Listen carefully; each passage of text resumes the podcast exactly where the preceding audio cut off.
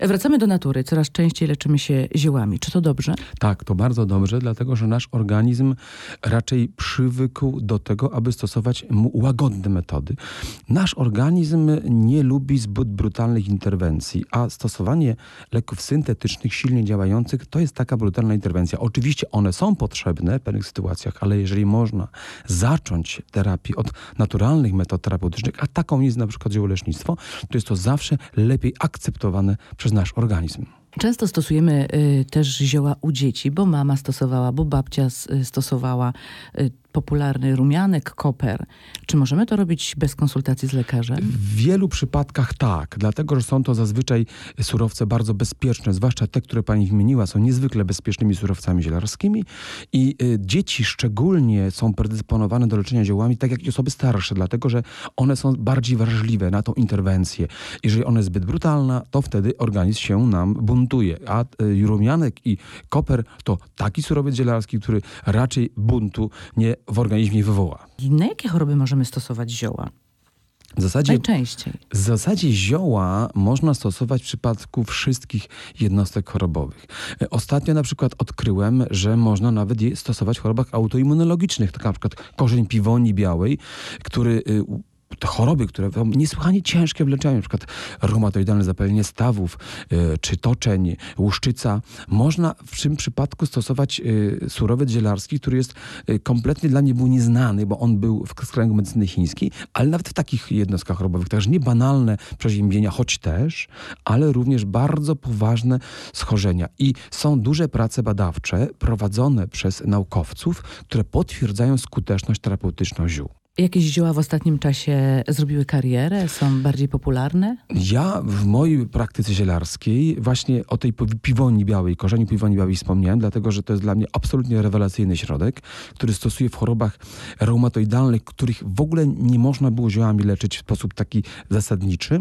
E, Też bardzo ciekawym surowcem zielarskim w obecnie w dobie e, wszechogarniającej alergii jest e, olej czarnuszki siewnej, ale w postaci kapsułek, bo ten, ten jest najlepiej przyswajalny i najwięcej oleju eterycznego ma. On powoduje bardzo znakomite efekty w przypadku redukcji na przykład kataru siennego, astmy alergicznej. Ja sam jestem, mam katar sienny i sam stosuję y, kapsułki z olejem z czarnuszki siewnej. Ale czy możemy sobie sami iść do apteki i kupić takie... Tak, to są środki, Zioła? które, które można spokojnie stosować y, bez konsultacji z lekarzem, jeżeli chodzi o na przykład o czarnuszkę siewną. Jest bardzo bezpieczna, ma profil y, bezpieczeństwa bardzo duży i one są przebadane, doskonale przebadane przez, przez współczesną naukę. A nie da się przedawkować ziół?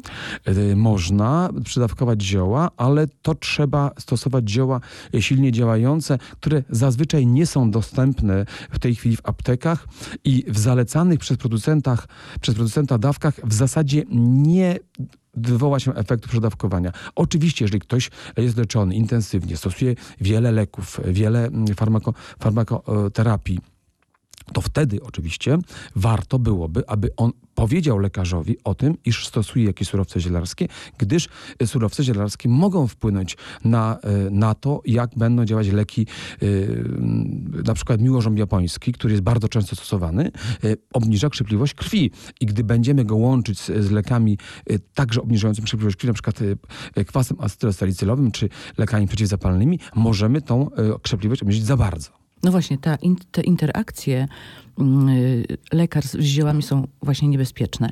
Y, Powiedział pan tutaj o miłożębie, ale jeszcze są jakieś inne No oczywiście przeciwwskazania? To jest taka, taka sztandarowa, taka sztandarowa postać, ale na przykład zwyczajne, zwyczajny błonnik, y, który dość często jest stosowany w, celu stymulacji wydalania, czyli w zaparciach, bądź też przy odchudzaniu, zmniejsza wchłanialność różnych leków syntetycznych, więc powinien być podawany w- oddzielnie, nie razem, tylko y, powiedzmy jak rano sobie stosujemy y, błonnik, bo dosypujemy sobie go do na przykład owsianki, to nie Albo jogurtu, prawda? Albo jogurtu. Ja zresztą bardzo często zalecam pacjentom y, celem poprawy flory bakteryjnej błonnik połączony z jogurtem, gdyż mamy od razu i bakterie prozdrowotne, zwane probiotycznymi, ale też paszę dla tych bakterii, którą jest błonnik.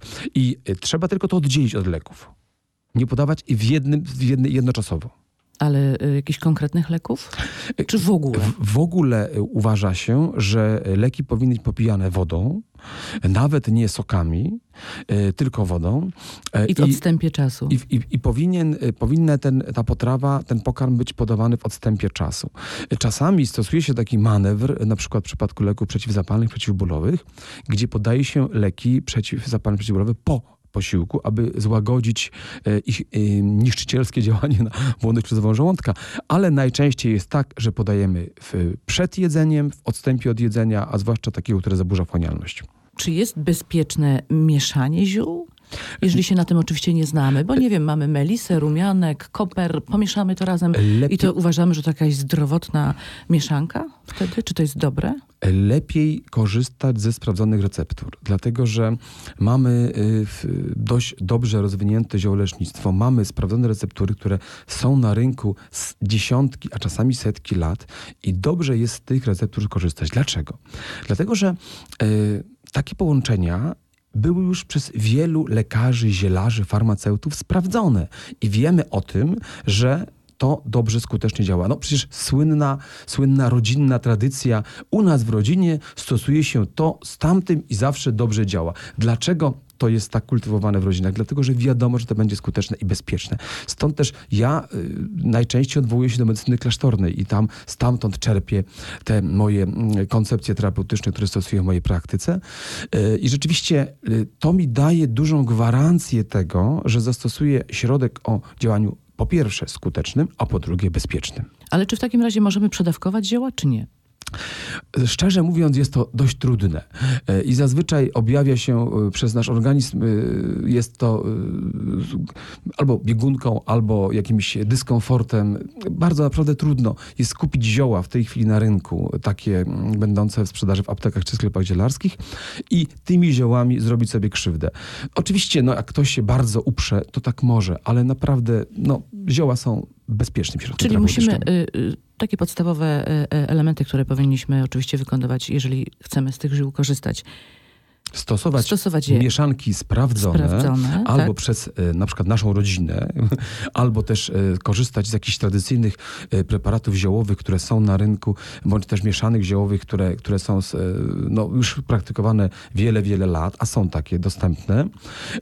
Trzeba też używać tych ziół w sposób bezpieczny, czyli na przykład jeżeli stosuje się leki, to dobrze byłoby poinformować lekarza o tym, że jeszcze oprócz tego stosujemy jakieś zioła, żeby on miał wiedzę o tym, co ewentualnie wchodzi w interakcję. No i też trzeba y, pamiętać, żeby trzymać się zaleceń, które producent na swoim opakowaniu napisał. Zazwyczaj producent jest odpowiedzialny za to, co pisze, więc zazwyczaj ma na to jakieś udokumentowane badania, że ta dawka jest bezpieczna. Coś na bezsenność? Jakieś zioło pan poleci? Tak. Zioła. Lek ziołowy, zwłaszcza w postaci nalewki alkoholowej, to jest idealny lek y, uspokajający i nasenny. Dlatego, że działa krótko krótko. I ktoś może powiedzieć, ale krótko to chyba źle właśnie dobrze, dlatego że nie zaburza naturalnego snu. Połączenie... Ale alkohol może nam nie służyć. Tak, ale zwykle są to ilości niespożywcze alkoholu, więc ja stosuję tutaj krople ziołowe na bazie alkoholowej, gdzie jest połączenie ekstraktu z kozłka oraz ekstraktu z chmielu. Takie połączenie powoduje, y, że wchodzi się, wchodzą one te zioła w interakcję i jest bardzo skuteczne i, i trwa bardzo krótko. Jego działanie trwa półtorej godziny, a więc nie zaburzamy normalnego rytmu snu, a mm, możemy zawsze tą dawkę potem powtórzyć. Poza tym rano budzimy się wypoczęci, bo lek lekach syntetycznych niestety rano budzimy się niewypoczęci i czasami jest tak, że te leki działają nawet więcej niż jedną dobę. A zatem stosując leki uspokajające, ale także przeciwhistaminowe, czyli na alergię, trzeba pamiętać o tym, że po tych lekach nie powinno się prowadzić samochodu, bo sprawność psychofizyczna się zmniejsza.